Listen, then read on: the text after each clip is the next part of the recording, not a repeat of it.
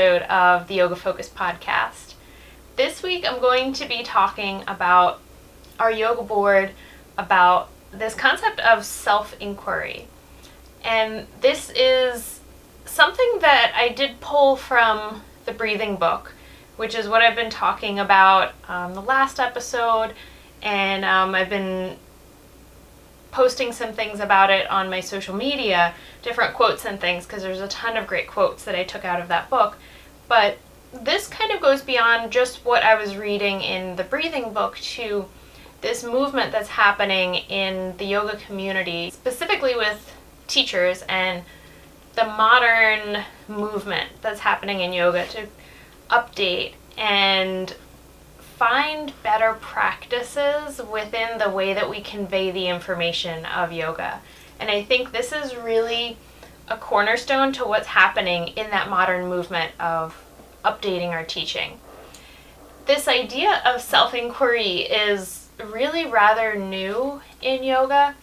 The traditional system of how information was passed from teacher to student, especially if we go back to the original guru structure where there was a teacher that had the information, they would accept students, and then those students were really expected to follow what the guru said and follow the guru's instruction pretty much to a T. There was no room for questioning, there was no room for adaptation at that point. Um, what the guru said was the way that the practice was supposed to go, and there wasn't a lot of individual variation for people to follow.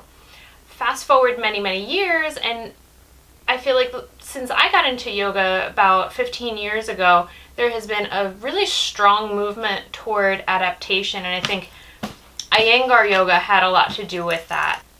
When Iyengar yoga really started to come up and be more widely practiced, there was this introduction of using props and to use the props to modify or adapt the poses to fit a wider range of body types and movement abilities and different levels of strength. So that opened up this whole wonderful area in yoga where the poses weren't just done in one way. But as we move forward and really understanding things in movement science, not just in terms of asana, but also in the world of therapy and sports and things like that, all of the things that fall under the movement umbrella. And even going outside of the scope of movement to psychology and self uh, growth and self development, all of those things are moving in this direction of cultivating this skill of self inquiry. It's this process of taking the information that we have internally and opening up our receptivity to that information, creating stronger lines of communication so that when our body is giving us information, the line of communication is open so it actually gets into um, our awareness. And just being open to what your individual experience is rather than feeling like you have to have this very specific one size fits all experience. The perfect example that I have up on the board is this idea that a lot of times when you're teaching, especially when you have newer students, or I run into this a lot when I'm doing teacher trainings, students who are transitioning into that teacher role want you to tell them exactly what they're supposed to do, what the right way is, what the wrong way is, and how they should convey the quote right way to the students. The problem is a lot of times there's a gray area. There is no hard rule of exactly the way that you're supposed to do things. So instead of this question of what should I feel, looking to that authority figure, looking to that guru or to that teacher and saying, well, what am I supposed to be getting out of this pose? Where am I supposed to feel the stretch? Um, energetically or in terms of the nervous system, is this supposed to be upregulating or downregulating, which is another thing that's going to be different for a lot of people. Different sensory input for some people might be upregulating, for other people it might be downregulating. There's a lot of variety that goes into that. But we're trying to change that thought pattern from looking toward the teacher and saying, What should I feel?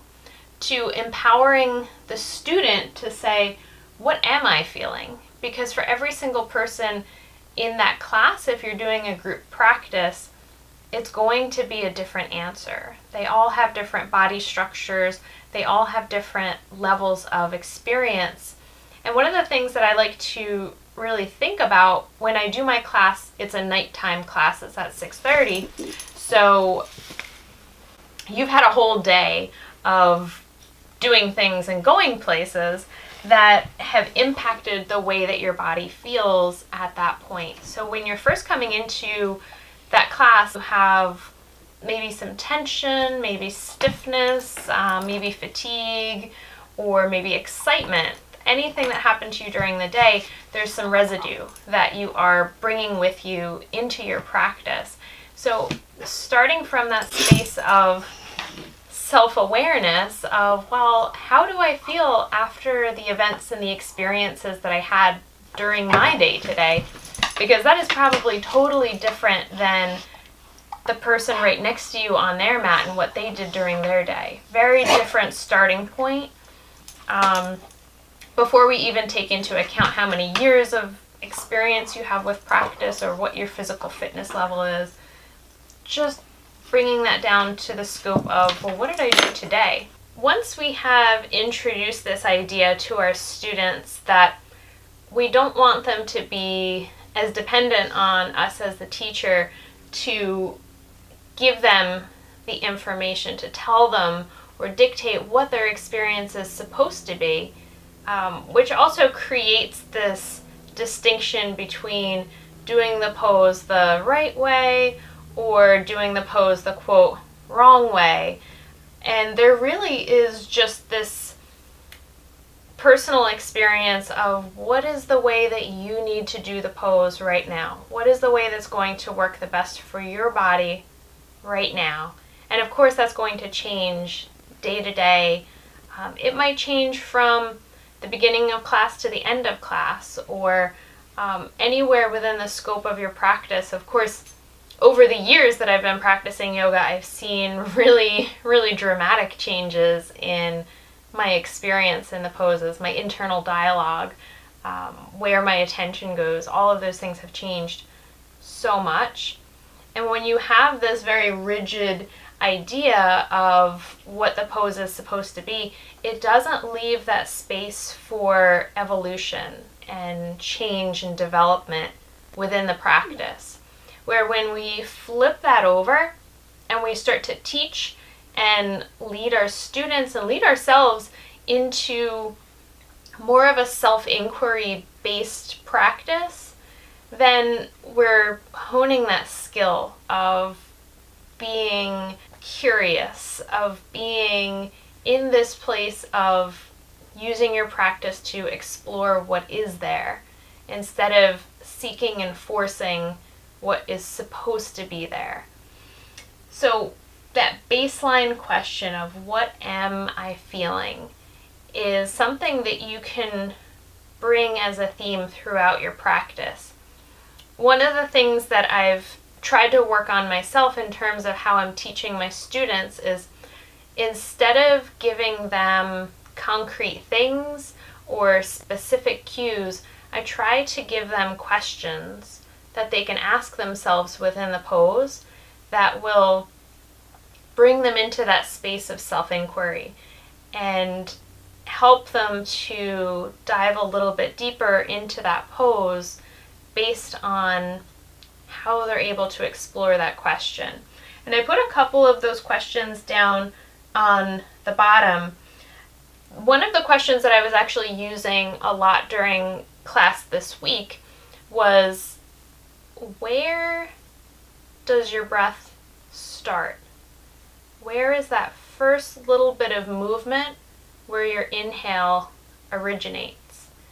And that could be a very specific physical space in the body. You might be able to close your eyes and really focus and say, okay, I feel it right there, right in the center, back two inches. I don't know, you might you might get really specific, and some of my students did. But I'm also kind of opening it up to you don't necessarily have to answer that question in a really um, specific way. It could be more general. It could be a sense of an area or maybe an energy shift that you feel happening when you transition from the exhale, the space at the bottom of the exhale, to that little movement into the inhale, that first bit of effort that we're using to start to draw breath in. The interesting thing about this is you can take one of these questions and there's this never ending complexity to it because every pose that you do, it will be slightly different. Every time you have a different energy or a different level of arousal, you're going to have a shift in your breath because your nervous system is working differently. So the exact specifics of the breath is going to change slightly. Um, so an example of that would be maybe you're in Shavasana. You just go down into Shavasana. You're totally comfortable, so relaxed, so focused because you've done all that work throughout your practice. And in that space of stillness, you start to really focus your attention down and ask yourself, where does that first little bit of inhale start? What does that feel like in Shavasana? So you notice that and you watch it. And then the very next day, you might be in a really stressful situation. You're late for work, there's a traffic jam, there's an accident, you have a flat tire, any of those kind of things that get you a little bit tightly wound. And then in that moment of feeling really stressed and irritated, ask yourself, where is my breath originating? Where's that first little bit of movement that draws the air into my body? And then you get this comparison. Um, and there's a there's a whole range of experience in between those two. That's kind of my examples of the two different ends of the spectrum. But within your yoga practice, we have those poses that are a little bit more activating and uplifting, or the poses that are calming and down regulating. So the experience of where your breath starts will be quite different in both of those situations. There are also this whole other category of poses that are really physically demanding, where your breath um, is going to get faster and shorter because you are exerting yourself. Like if you were sprinting, you have to really have that breath going because you are taxing your cardiovascular system. The same thing could be true in a yoga pose where you have a lot of muscular effort, especially in the legs, you're really engaging your large muscles. So your breath pattern is going to change. It can't be that super slow, super wide, easy breath like we would use in a very relaxed position. There's going to be a change. So you're just watching all of that and giving your brain that question to ask is a really nice way to work on your focus and your attention during your practice. If you are someone who feels like your mind tends to wander, giving yourself a specific question in terms of the self inquiry practice to work through while you're in your poses or while you're doing your breath work uh, will give your brain something to feel like it's working on. The brain is kind of like a, a puppy. Red is finally over on the couch being quiet. Um, but sometimes when he really wants attention, I have to give him a bone or something that he can chew on, and that will keep him content and um, quiet in the corner. Our brain is kind of the same way. When our brain gets really wound up and it feels like it has to do things, it has to feel involved, um, if you're very still and oh, there's Red giving his input. Um, if you're very still and the mind starts to go, I've, I've done this pose already, I'm getting bored, it will start to then go and try to entertain itself with some sort of worry or drama or um, planning something that you need to do later. But instead, we're handing your brain that bone that it can chew on in the form of a question, a question that has an infinite number of answers so that we can always keep working on it. The next component of this that I wanted to talk about is this idea of closing your eyes within your practice whenever you feel comfortable with that. And that's going to be a little bit different for everybody. Sometimes it will feel uncomfortable to have your eyes closed, so totally fine to keep them open. But I encourage you that when you do feel that comfort level with being able to close your eyes, this comes back to that idea of pratyahara that when we withdraw from the senses, we have a tremendous amount of attention that we can focus internally. We become so much more receptive to our internal experience when we're not distracted by that external stimulation. And vision is a huge part of that. We are very visual creatures. So when the eyes are open, you're looking around the room, you can't help but see other people in their poses. And there's this very easy jump to comparison or to judgment or um, a lot of times I'll have this from newer students. They'll look up at me and after class make some kind of a, a comment of, well, my pose didn't look like that. How come my pose doesn't look like, look like your pose? And I usually have to come up with some sort of an answer of, my body structure is different, my years of experience doing yoga are different. We have to be really careful not to allow ourselves to take that leap into judgment or comparison. So I find that closing your eyes is a very easy way to give yourself some space from that. Give yourself a break from looking around the room. Um, it also lets you find your own pace and to connect more to the internal sense of your breath or the body sensations that you're getting when you're in a particular pose or to watch your thought patterns or your emotional patterns that are unfolding during that course of your practice that day. So that ability to close your eyes to decrease the um, feeling of having to compare yourself and to give a stronger internal focus.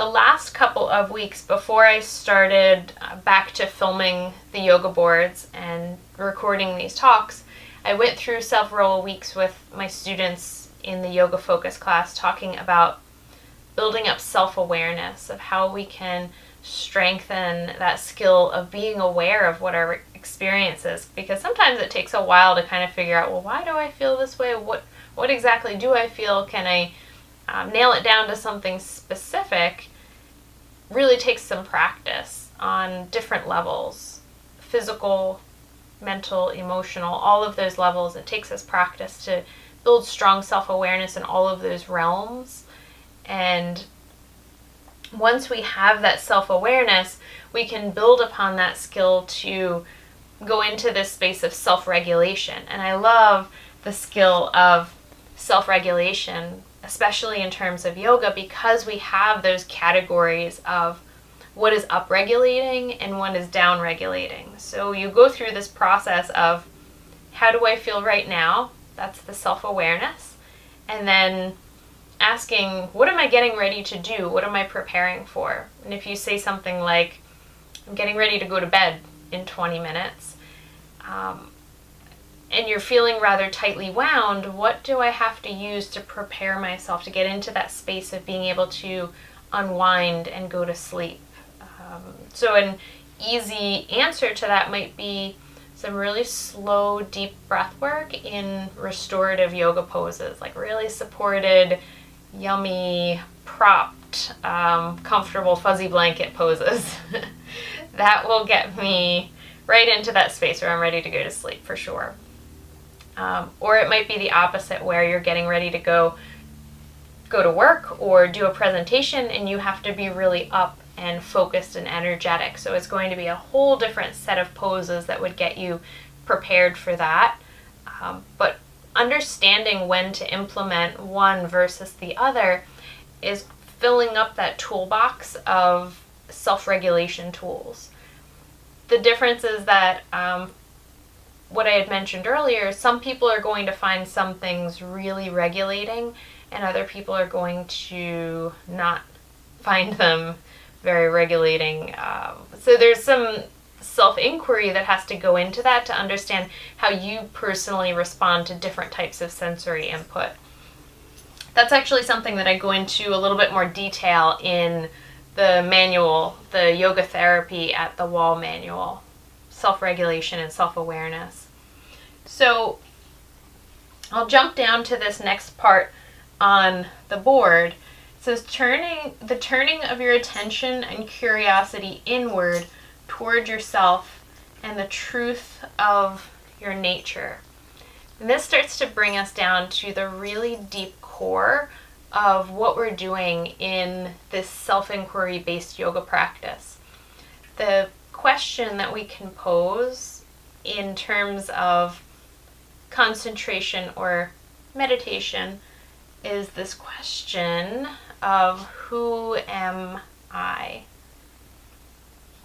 And this is a question that we could hold on to and use in meditation from now for the rest of our lives because it's so rich and so deep. And it's interesting to watch the way that the brain initially wants to answer that question. A lot of times, when we first hear that question, Who am I? we have all of these answers from our brain. Um, a lot of times they're labels, they are roles that we fill in our life that you are a sister, a mother, a husband, a wife, um, a teacher, all of these different roles that you fill in your life. And then you have to go down a little bit deeper and say, okay, but if I didn't have those roles, if I didn't have those labels, who am I? On that next layer down. And then you might get a, a little bit more of a sense of your body and your breath and kind of where you sit in. So you just continue with that process, moving down a layer, moving down a layer, and posing that question of who am I? So that again could keep us busy for the rest of our exploration within yoga. And it's a really nice question to pose toward the end of your practice, maybe right after Shavasana, when you're in that state of really nice clarity. Another question that falls into this category of self inquiry that I enjoy working with is the question who is experiencing this? This particular question I find useful when maybe you're going through something a little bit more difficult in your life and you feel totally overwhelmed or absorbed in that anger, frustration, sadness, when those emotions get really strong and difficult to handle, asking yourself who is experiencing these feelings or these thoughts can create a bit of space between you and that experience. We're stepping back into that position of being the observer of watching what's unfolding in the mind or what's unfolding on our emotional sheath. And it can give you a bit of relief in a way that you don't feel like you're totally consumed and absorbed by those thoughts or those feelings. And it helps us to gain a little bit of perspective of going back to that question of who am I? Who is that person, that being that is experiencing all of these different things in life. And it could be used um, during pleasant experiences too, but I tend to use that a little bit more when I'm going through the difficult stuff. That's more when I reach for those um, those tools. So starting to think about your practice and kind of questioning some of the things that you felt like were very static and um, dictated to you from your teacher or from books or from any other place where you were getting information, but allowing yourself to come at your yoga practice from this space of experiencing and enjoying that openness to the experience instead of having to force and mold into what it's supposed to be or what you were told it should be. Uh, somebody left a comment on one of my posts that said they like to tell their students you, you don't want to should all over yourself, which I had to laugh. You don't want to tell yourself that it should be this or it should be that all the time. Um, just creating that level of openness to exactly what it is. One of the big questions that this whole process brings up, and it's one of the things that we ended up talking about in my class this week, was um, I personally don't tend to do hands-on adjustments anymore. I've never really loved them. Um, maybe because I've had some adjustments done to me as a student that didn't feel good. Um, borderline injury causing adjustments that were just too aggressive. Um, so I've never really loved hands-on adjustments for multiple different reasons. But putting your hands on a student and pushing them into a certain shape is very similar to saying, no, I didn't like the way that you were doing that pose. I want it to look like this. I want it to look like this as the person pushing you there. Um, and it may or may not feel good or okay in that student's body. Within the context of a group class, a lot of people are not going to say something to you. If you adjust them and it doesn't feel good, they're not going to say, oh, hey, that hurt, or oh, no, I can't do that some of the time. Um, I just don't feel like it's a, a good context for that.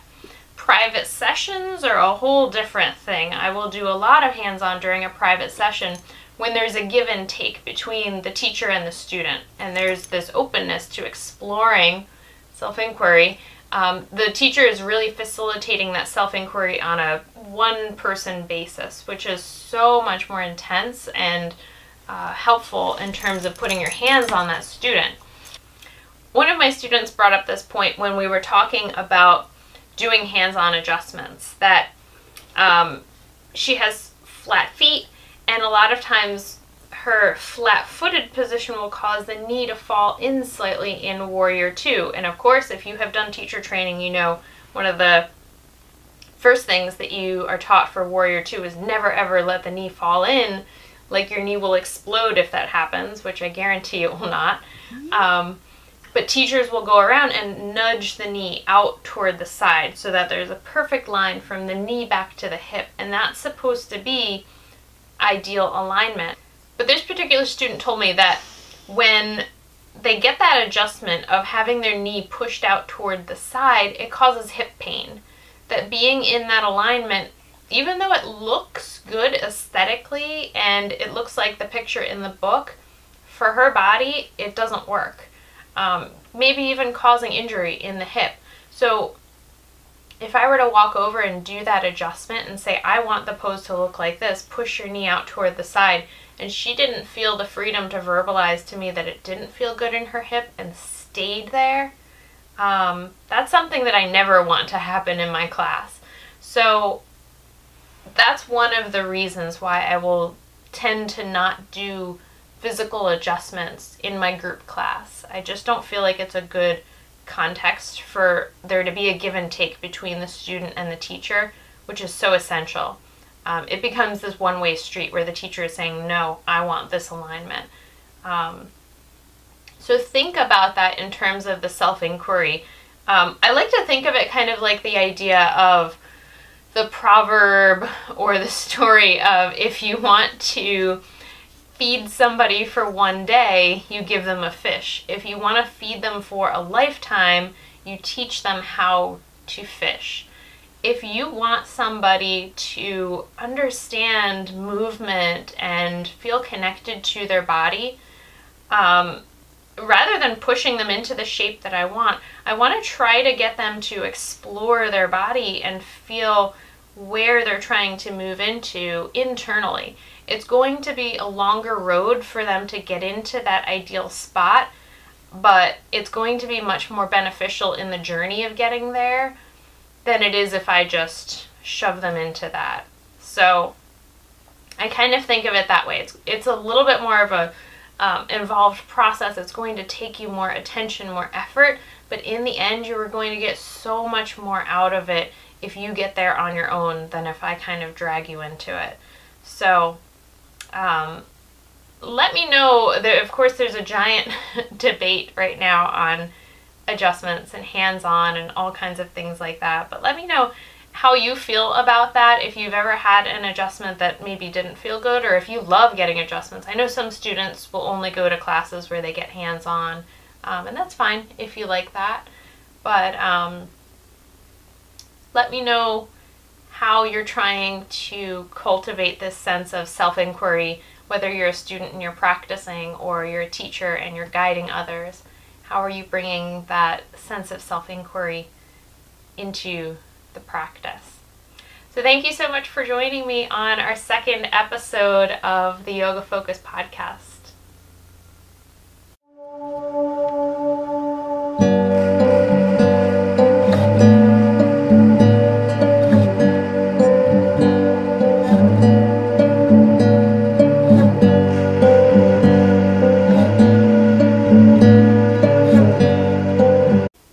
You so much for sticking around to the end of the podcast. I just wanted to talk to you guys about the book that I released in June of 2019, which is called Yoga Therapy at the Wall. I've worked on this book for the past three years to create all of the pictures and all of the information in here.